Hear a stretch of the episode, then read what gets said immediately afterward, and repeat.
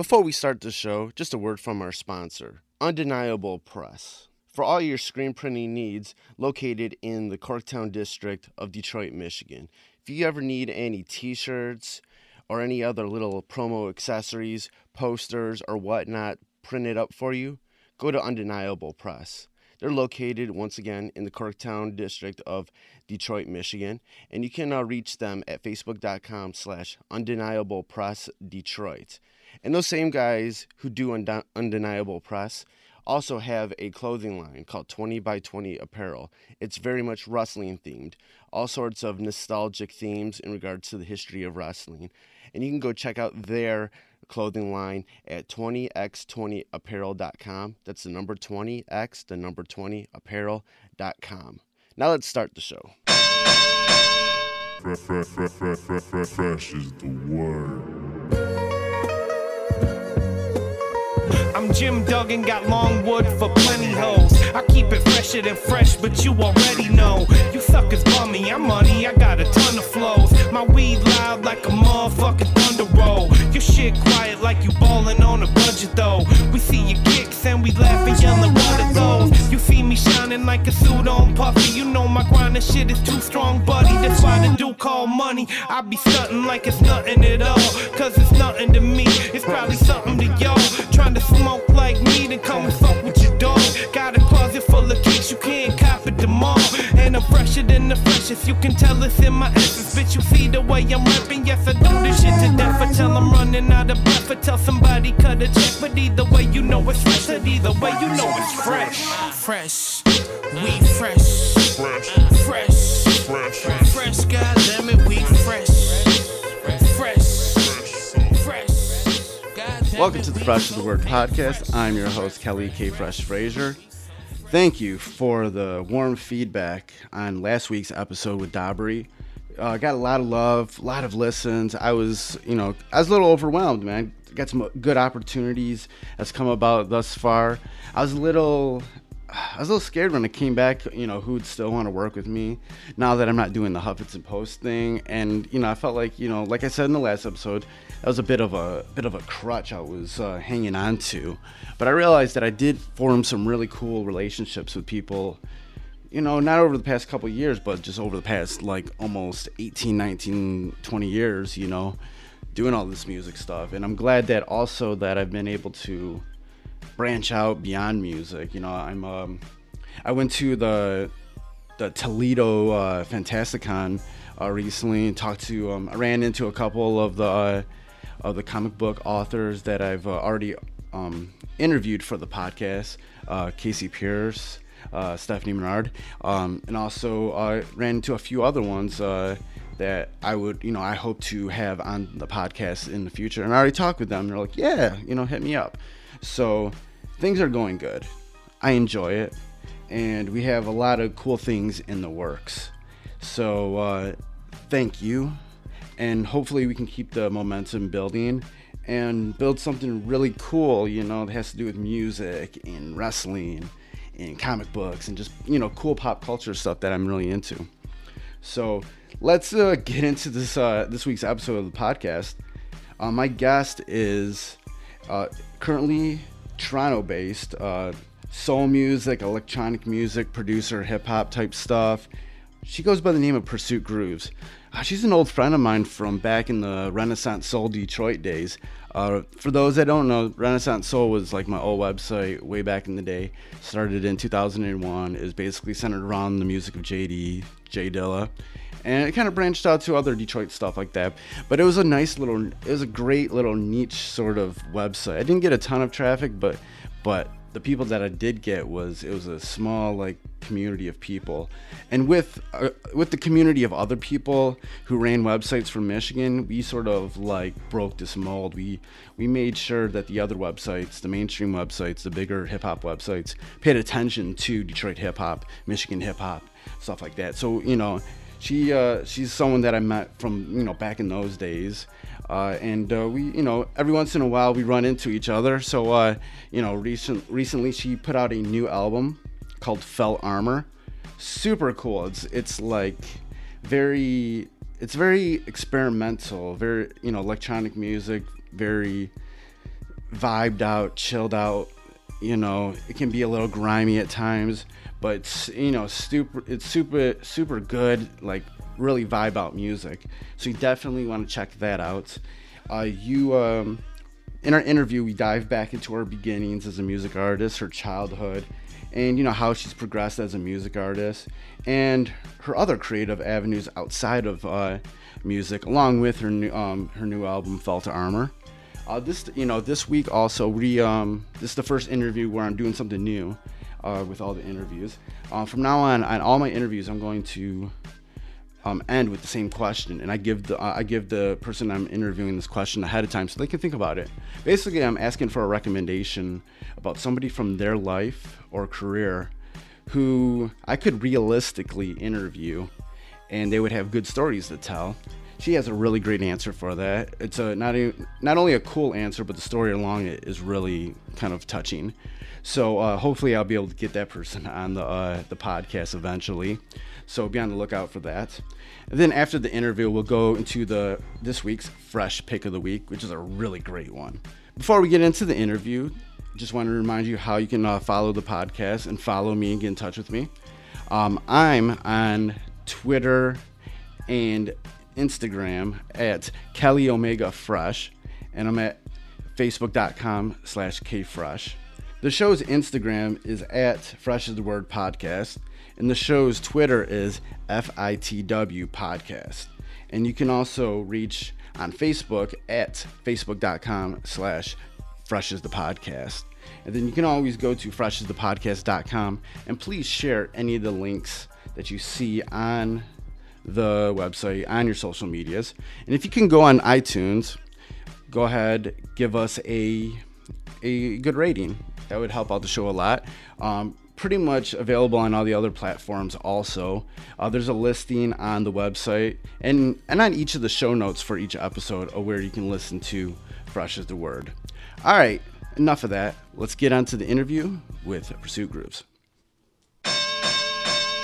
Like, we've known each other for a while now. I'm, like, trying to think about, like, when we first sort of, like, connected. It was probably online around the time when I was still doing the Renaissance Soul website. And I was thinking, I was looking at, like, some of the music that you've released in the past.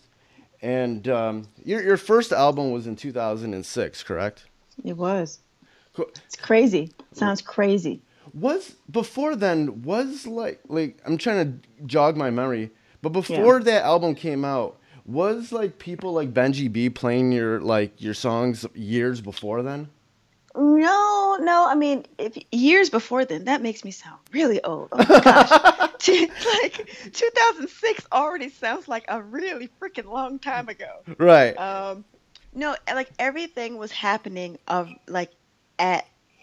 that exact moment. Oh, okay. So all it right. was really like so if you want to say that album was 2006, Beat Dimensions was 2007, and then I did Red Bull in 2008.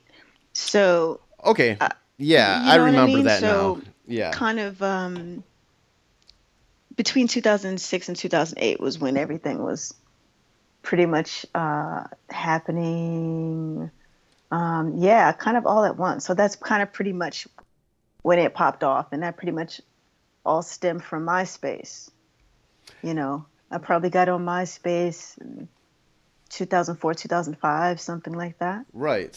And then, I just literally started connecting with producers and labels and stuff like that via MySpace. You know, back then everybody was on there, so it wasn't that difficult to get to people or right. to send stuff to people and, you know, hopefully get some sort of response back. So yeah, everything was pretty much around then, around 2006. Yeah, MySpace was such a good time because there was all these little built-in functions for music artists, and it really helped a lot of just up-and-coming bands and music artists really start to thrive, not only in their own area, but elsewhere around the globe. Yeah, for sure. I mean, there was no, I mean, you have to think about the internet in general and how we were using it to communicate. And you know, for music folks, you know, we had magazines. Right. That's how we got information. That's how we learned about each other for the most part, in terms of internationally. And there were, of course, some blogs and, you know, some sites that we would check on the regular, but MySpace not only gave us a way to learn about folks, but just a great platform to host your music. You know, where else were you hosting your music before then? There was no platform for it, so it definitely changed the game, and especially for a scene like the quote unquote beat scene or instrumental hip hop producers and so forth. Like, you know, we were all kind of spread out, I think. You know, you had a lot of East Coast folks, West Coast folks, and then a lot of folks in Europe and Tokyo and Australia and all over. And this was a great way for us to connect, and also in the end, a great way to hook up tours. You know, pretty much do a bit of a circuit, actually. Yeah, that was such a good time. It was just like, it was just funny. Like because I started doing the Renaissance Soul website in 2001. And for those first few years, it was just like, just for people here in Detroit, I was just like, there was maybe like one or two hip hop artists that really even understood what I was doing. Mm-hmm. But then when like MySpace came around, it was like, that was the thing that actually like helped get, you know, click that thing in people's head that like, oh, we can use this internet thing to really help out what we're doing, you know, really mm-hmm. help, you know, grow our, you know, music career. And it was like, it was such a crazy thing. It was such a really cool time.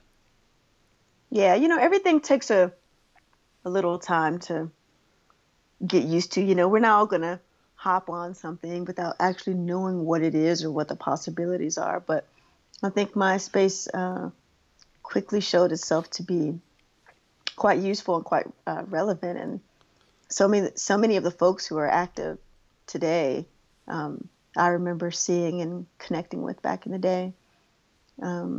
Yeah, for sure.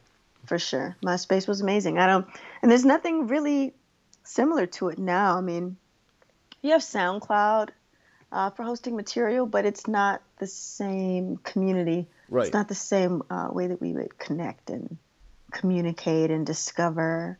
You know, actually, these days, I find SoundCloud to be a little overwhelming. But, you know, that's also has to do with, you know, how you're spending your time.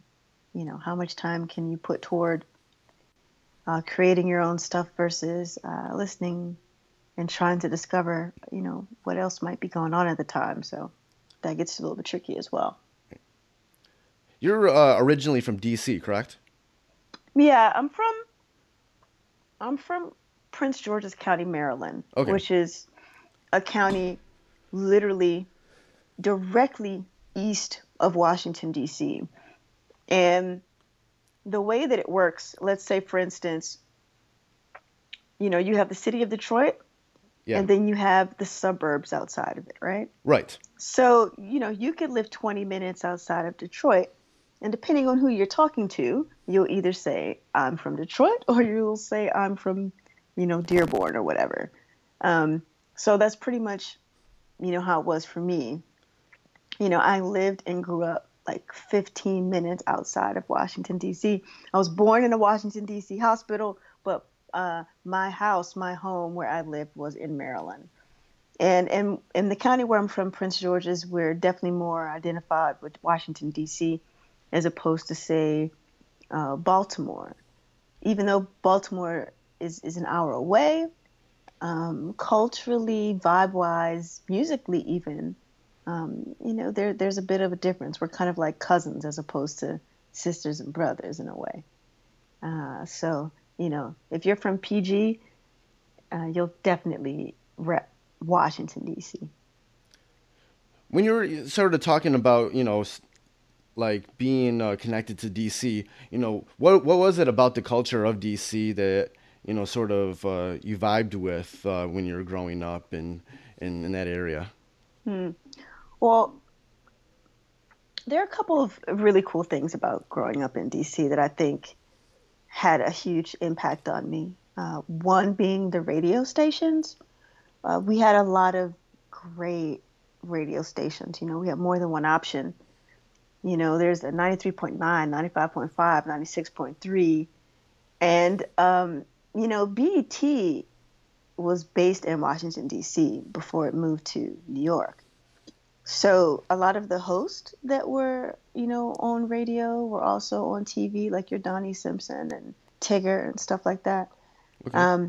And we also got a Baltimore stations, and they would usually play, you know, Baltimore House on Friday night, Saturday night. So you got a lot of that as well. But yeah, I grew up with a lot of R&B, funk, and hip hop, and some kind of synth new wave, you know, as well in the 80s, of course. So it was great. And, you know, Washington, D.C. is also the home of go-go.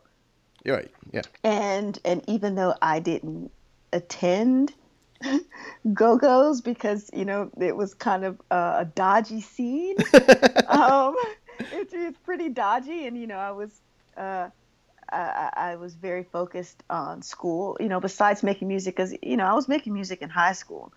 But I was also pretty much a straight A student, drama club president, National Honor Society secretary. All right, okay. You know, I'm doing theater, I'm doing fashion shows, I'm writing rhymes. I didn't have time to go to the go-go, you know, let alone was my mom going to play that. But, you know, there was go-go music on the radio. And the thing that's awesome about go-go music is that it's all live instrumentation. Now, even though some of them might be, you know, remixes of other songs or go-go renditions, there's still a lot of original go-go music. But, you know, it's one of the few, I think, remaining, like, quote-unquote urban genres that it's still rooted in live instrumentation, you know. Maybe if you go to New Orleans, you know, there's still a blues connection in that way of, you know, live horns and stuff like that. But, you know, go-go music is live instruments, a lot of percussion, you know, a lot of, you know, kind of Afro-Latin, Congo vibes. And, you know, there's nothing else like it. So, you know, all of that played a really great influence in my musical upbringing for sure. Yeah, you just mentioned about, you know, how studious you were in school. What were some of the things, you know, as a kid that you did for fun outside of school and drama club and everything you just named? Huh. That's a really good question. I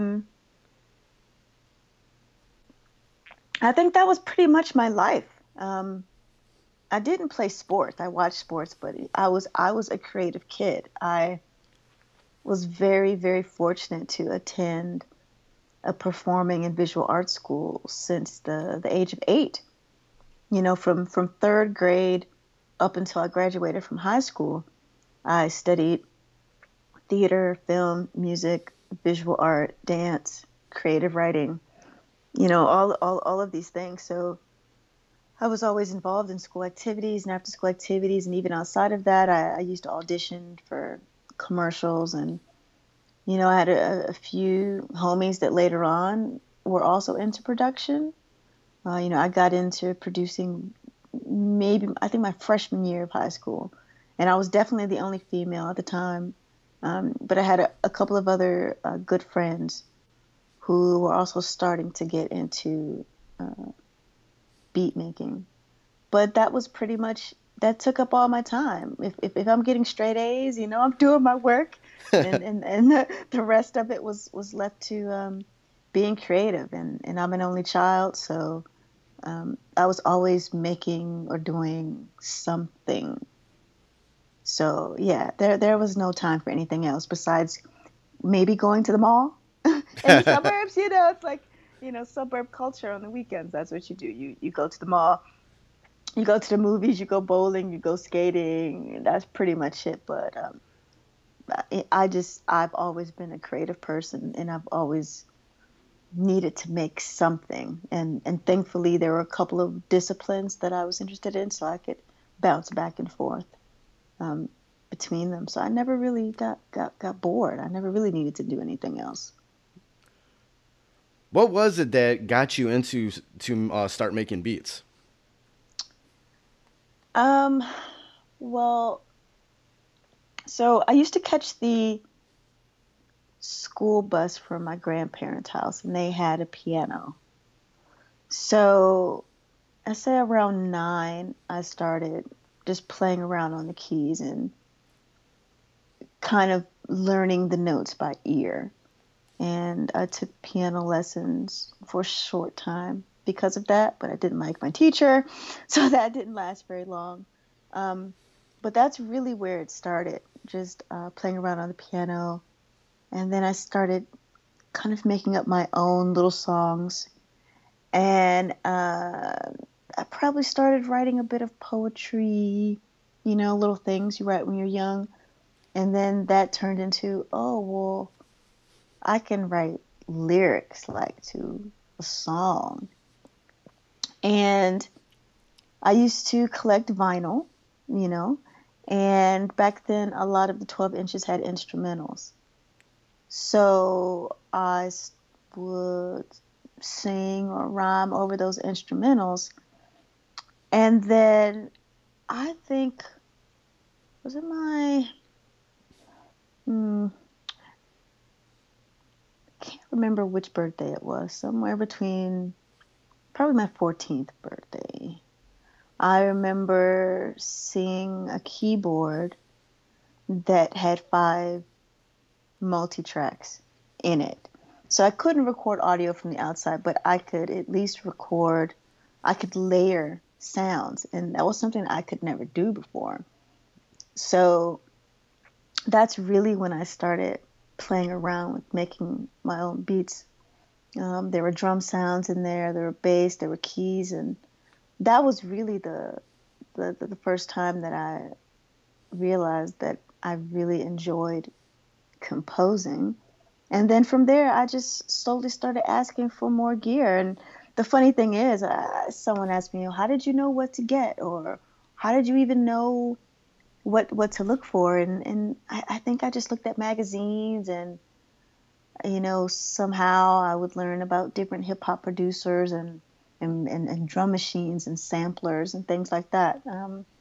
Yeah, because after that keyboard, I got a sampler. I got like a Roland MS-1, I believe, which isn't even 16-bit. I think it's a 12-bit sampler.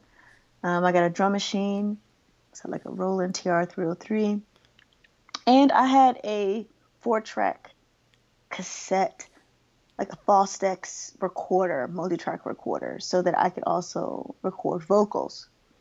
So, I mean, this somehow turned from a little hobby to a big hobby, because even though in high school I majored in theater, all of my like extracurricular activities outside of that became music.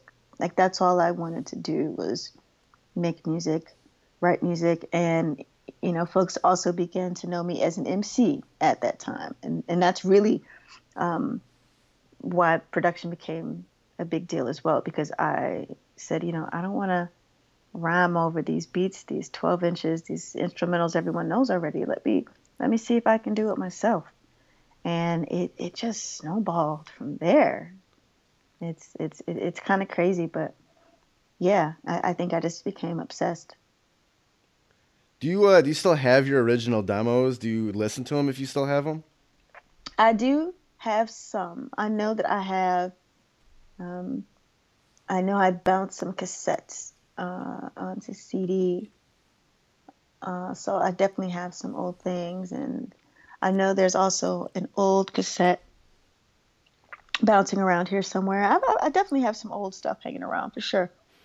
That, you know, I'll cherish forever, because those are artifacts, archives for sure. Who were some of the music artists, producers that you were kind of looking up to at that time when you were first starting to make beats? Yeah, it was, you know, this is all New Jack Swing era. Yeah, you know, it's all New Jack, and also like pre New Jack, and when I say pre New Jack, I mean like Jimmy Jam and Terry Lewis, right? Because to me that parlayed into, you know, that Teddy Riley vibe, and then you know, then I got into Timbaland, you know, especially being from Maryland, you know, that whole Maryland, Virginia sound was serious. I mean, even Teddy, who's originally from New York, he even moved down to Virginia and inspired, you know, Pharrell and the Neptunes, you know, they were under him.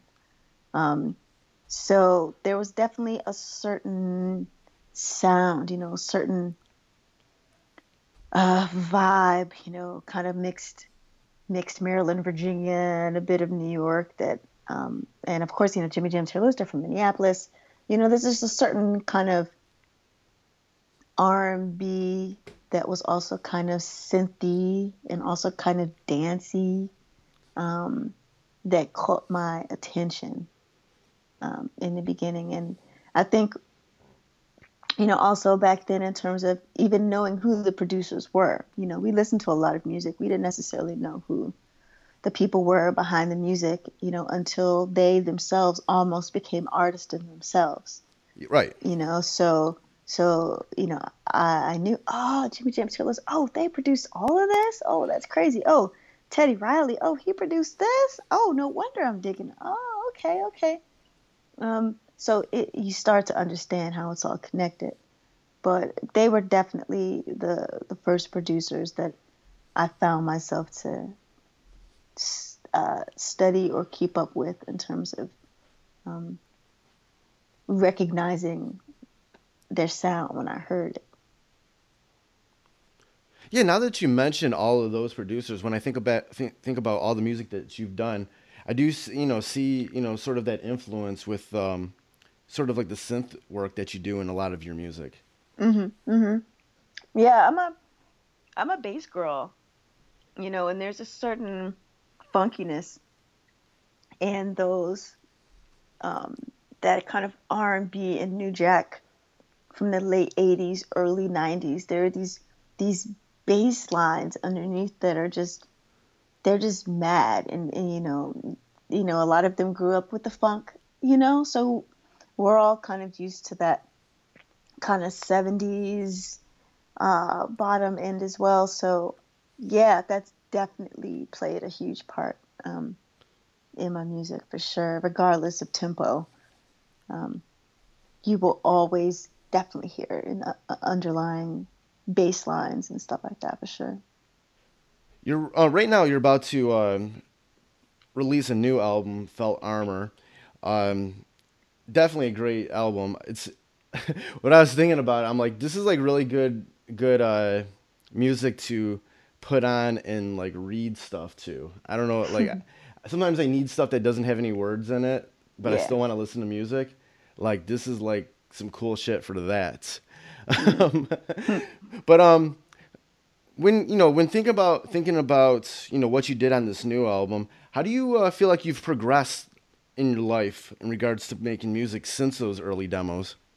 Well, I think the thing with me is that, let's say it's been how long? It's been, I don't even know. It's 15 years, 20 years. It's been quite some time since I just even first started, you know, learning how to program drums and even my whole process for creating. And my influences have always been pretty diverse. Now, of course, over time, you hear different types of music. And, you know, I also came up in the trip hop era. So that definitely caught my attention as well. And I listened to a lot of European producers. And the awesome thing I appreciated about that is that the genres weren't so clear cut. It was kind of a mixture of different vibes, and it would still be accepted in a way. And I think when I first started, you know, just being an R&B and a hip hop girl, you know, those were, that was my influence. That's what a lot of my stuff sounded like. But to tell you honestly, even back then, I think I showed a lot of signs of making music that were kind of outside the R&B and hip hop realm. And I think as I went on, because Hey Felt Armor is going to be my 12th project, you know, that includes EPs and full lengths. And it's always been a thing with trying to describe or define what kind of music I make, you know. And that's always been interesting when people have been reviewing albums, because even within an album, there are different genres. There's a certain mood that'll be, that'll be throughout the album, and you'll definitely know this is a PG album. But in terms of genres, I've always been, I won't necessarily say all over the place, but I've definitely been fluid, because to me, it's more about mood. And there are different types of music that fit different types of moods and times and events and spaces and emotions. And I've always wanted to create freely in that moment, whether it was something slow and moody and dark, or whether it was something that was up-tempo and more dancey. And that being said, I was either always seen as outside of genres, or even ahead of my time in a way, which also sometimes can break into we don't quite get it. Right. Right. So I found that I got that a lot, and I won't necessarily say that timing is amazing, because now I feel like the space is open enough for me to create whatever I want and not so much feel like I'm out of place. Not like I really cared about that before, but I think they're just kind of ready to just kind of be open to something that might be open in terms of genre. So I think Felt Armor is just a really good combination of all those vibes and all those things, you know. Though you can just as easily hear something that's dark and cinematic and moody on the album, as well as something that's a bit more up-tempo, dancey, and, you know, tracks that are a bit funkier, and then some that could even be considered kind of like an indie crossover. And I don't think about these things when I'm creating. It just kind of happens, you know, with that. But anytime I release a project, I don't want it to sound like the last one.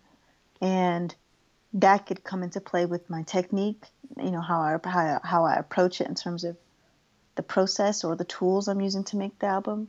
You know, there are a couple different things that can come into play. So I just feel like the album is definitely showcases where I am now sonically, which still doesn't necessarily fit into anything, but I think that it's just timing-wise, people might be more receptive. When going into any sort of project, you know, what's your mindset going into when you first started working on it? Do you need any sort of space from your previous project?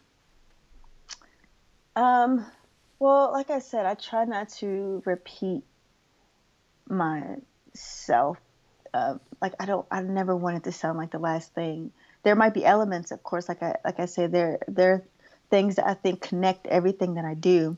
But I say if I do an album that's a bit, that's more up-tempo and very kind of quantized vibe, then I'm going to make sure that the next album is not like that at all. And it might be more moody, and it might be a bit more intricate and not so quantized. And, you know, I'll kind of bounce back and forth between if I'm making the foundation beat on my sampler, which has a different vibe to it versus whether I'm doing it sequencing on the laptop, which will definitely be more quantized and have a certain quality to it. But yeah, I usually base it on mood, and I'll go from there. Where do these moods that you speak of come from? That's a really good question. I mean, it could come from something as simple as the weather. You know, it's like, you know, living in Canada, you know, we definitely have winter. And winter, you know, can be a bit of a drag, you know, usually because, you know, you don't want to go out as much. And in a way, it's great because it forces me to spend more time inside and actually create. But there's definitely a certain sound that comes out in the winter versus if I were to put an album out in the summertime. You know, but I really don't know. Things just kind of come to me, and I can honestly say that happens a lot of the time, where I'll just kind of put it out to the universe, say, okay, I'm starting to feel kind of creative and get back into the zone, and something will just come to me in terms of what I want to go for that project. So I don't know. I think a lot of it, I kind of just leave it up to the universe. It just kind of comes to me, and I just hope that it all coincides, you know, because even with this last album, you know, it's been 3-year hiatus. It's been 3 years since I've put out anything. And before then, every project was really back to back. And, you know, that can be a bit much after a while. And you need time to be inspired, and you need time to live. And I don't like to force anything. That's just not how I operate. So when I felt that I was feeling inspired, and there were some interesting opportunities coming up, I knew that it was time to get back into the grind, and I literally set a certain amount of time aside just to dig in and go hardcore and get the album done by a certain date. And it just worked. It just happened. It just all came together, thankfully, which, you know, after a 3-year hiatus can be a little tricky, you know, as an artist, but thankfully, Mama still got it, so it's all good. How did it feel after coming back from this 3-year hiatus to start making music again? When you said, like, previously you were always kind of doing things back to back. Yeah. Well, I think it was necessary, because that's the thing. Everything around us is changing so quickly. Anything involving technology and music is right there with it. How we share music, how we make music has changed so much from the 2000s, from even 3 years ago. And I think I just really needed to not feel the pressure of always having to put something out. Not that I felt pressure before, but I think in these days, you know, if you feel like people have short attention spans, there's this kind of need or pressure or want to always put out fresh material. And I don't know. I don't think that I can be my true authentic self if I'm constantly trying to put stuff out, not necessarily because it's good or because I like it, but because there's this pressure to just keep your name out there. And I don't know, sometimes it's good just to kind of step back and refresh and make sure that you don't hate that thing that you love. You know, music has been such a passion for me for so long.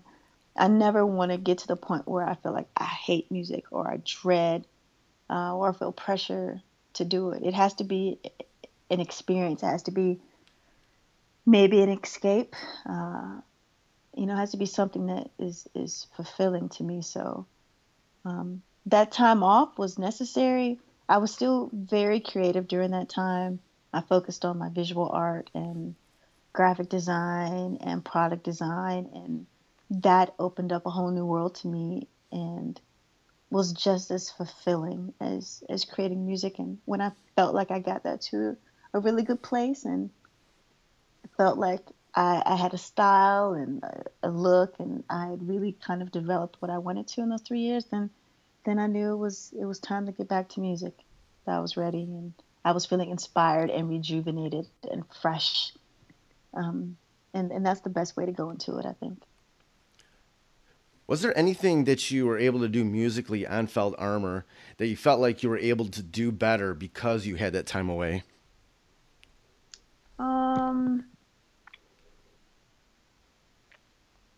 Maybe just focus. I mean, I didn't, like I said, I didn't feel like I had to prove anything to anyone.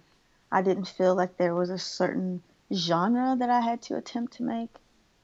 And I really felt that I could be free to create as I wanted to. And I've always felt this way for the most part, but it's just something about taking the time off and just coming back when I was ready and not feeling anxious about it. But, you know, it's kind of that feeling when, you know, you let your hair grow for a long time and you're like, you know, one day you start thinking, you know, one day I'm going to cut my hair.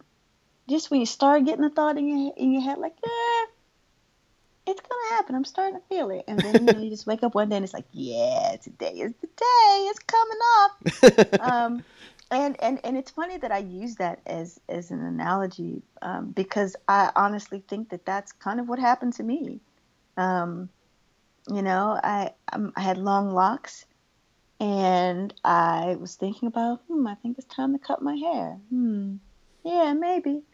And literally as soon as I decided to do it, I felt like a whole new woman, and I literally started thinking about creating the album right after I cut my hair. It's crazy. It's really crazy, but that really got me inspired and rejuvenated. So I don't know. You know, there's something about, you know, if you're on your 10th film, you learn from everything that you do. Before it, and that definitely all comes into play. And I didn't necessarily use any new techniques necessarily. You know, these are all some things that I've tried before, but I think I was just a bit more aware of what I could do, what my potential was, and like what are the different types of sounds or different types of things that I could incorporate. You know, because of course I love synths, you know, I love chords, I love bass lines, and I really like interesting drum programming. But definitely for this album, I incorporated a lot of found sound and sound effects and certain sounds that wouldn't typically be used for percussion. You know, I like to mix a lot of that into the work. Like I always feel like I need to bring in new types of sound into my work because eventually things start to sound the same, and I don't like that at all. You know, I have no problem with having, you know, a bit of a signature or certain things where you could say, yeah, that definitely sounds like a Pursuit Grooves track, but I need to make sure that I feel inspired and creative and feel like I'm pushing myself and trying new things, and I'm not boring myself. So I'm always thinking about different approaches in a way that'll be interesting for me. But also doesn't include making huge gear changes as well. I'm not really big into that either. You know, I'm a bit of a creature of habit when it comes to tools and gear and just really maximizing that to the best way you can. But for this album, I definitely took time to build a new sound library, and I usually do that with new albums, and that's also part of making sure that it sounds a bit different than the last one. And I took a good month and just focused on building sound library of different sounds to incorporate into percussion before I even attempted to get into composition. You mentioned before that, you know, during that 3-year hiatus, you're still doing creative stuff, doing a lot of design work. You know, what were some of the things that you were doing, and what did you get out of those experiences? Well, basically, I started doing a lot of photography. It started off, I actually took a little trip to Jamaica, and I just started photographing everything. And somehow that turned into some other monster beast of me developing a style of graphic design that could be applied to a number of products. You know, it pretty much turned into me designing clothing and home decor and thermoses and shower curtains and pillows and almost any and everything you can imagine, which to me is amazing. There's nothing more awesome than taking an idea and actually bringing it into fruition, you know, actually seeing it as a thing and seeing it in a tangible way. And it's amazing to me, because literally over 3 years I was able to develop a style that incorporated illustration, photography, and graphic design to make something that I really enjoy. And, you know, probably just as much as I do music, even though I haven't been doing it as long, but it's another medium that gives me just as many possibilities, and if not more. You know, I always say, you know, there are only so many keys, there are only so many notes, you know, your A, B, C, D, E, F, G, you know, your flats, your sharps, like that's all. And really, in theory, it's not a lot. And with me, with creating visual art, the options are just so much greater in terms of color and shape and what you're able to put together to create in all the different ways. You know, I use collage. I photograph things. I'll cut them up, and I'll take a number of different pictures that I've taken and cut them up and make a collage, and that turns into something else and incorporate it with something that I drew, and then illustration with that together, and, you know, it just turns into another beast. So some of the methods that I use with creating music are some of the same things that I use to create visuals, and they work really well together. You know, I've designed a lot of my album covers. I design most of my flyers. If I have visuals, video, art, or anything like that for my shows, I've created that as well. You know, I do have a degree in film, so the video medium is really awesome to me as well. So, I mean, I'm just really thankful, because as a creative person, as an artist, if you feel like you don't have an outlet to express yourself, it can be, you know, a bit worrisome. And thankfully, when I needed a break from music, the visual art literally threw itself in front of me and filled me in so many ways that actually really got me ready for getting back in the music zone. So I'm thankful for that. Yeah, as we close out this conversation, I did send you a question ahead of time that I wanted you to think about, something that I always ask of people now. And the question is, who is someone that's been a part of your life, career, that I could also realistically interview because they have some great stories to tell? Well, you know, I thought about this, and it was very hard for me to think of anyone specifically that had a big impact in my career. But just thinking of it now, let me just throw a little something at you. There's a producer by the name of Rashad Ringo Smith, and I'm not too sure if he's worked on anything within the last couple years, but when I lived in New York, when I lived in Brooklyn, and, you know, I was still kind of getting my name out as a producer. Still very low-key, though. Nothing, I don't even think, yeah, the first project on Tectonic hadn't even come out yet. I used to manage a clothing store in Brooklyn. And at that time, it's the early 2000s, you know, a lot of amazing musicians used to live in the area. You know, I used to see Erykah Badu. I used to see Jay Electronica, you know, Mos Def, Talib, like, you know, all of them were in Brooklyn at the time. And Erykah's DJ, Erykah Badu's DJ, came into the store one day and we got to chatting. And we exchanged music. You know, I just mentioned to him, hey, I'm a producer. And he's like, oh, yeah, I make beats too, you know. But when I got home and I listened to that CD, I realized that he was more than Erykah Badu's DJ. And he was actually one of the most known producers that I probably grew up listening to. He was one of the producers for Puffy's Hitmen. You know, Puffy had a crew of producers back in the day. Right. Called the Hitmen, and he was one of them. He had produced tracks for Biggie, Busta, a lot of folks. He came to the store maybe a week later, and he was like, I really like your stuff. This is dope.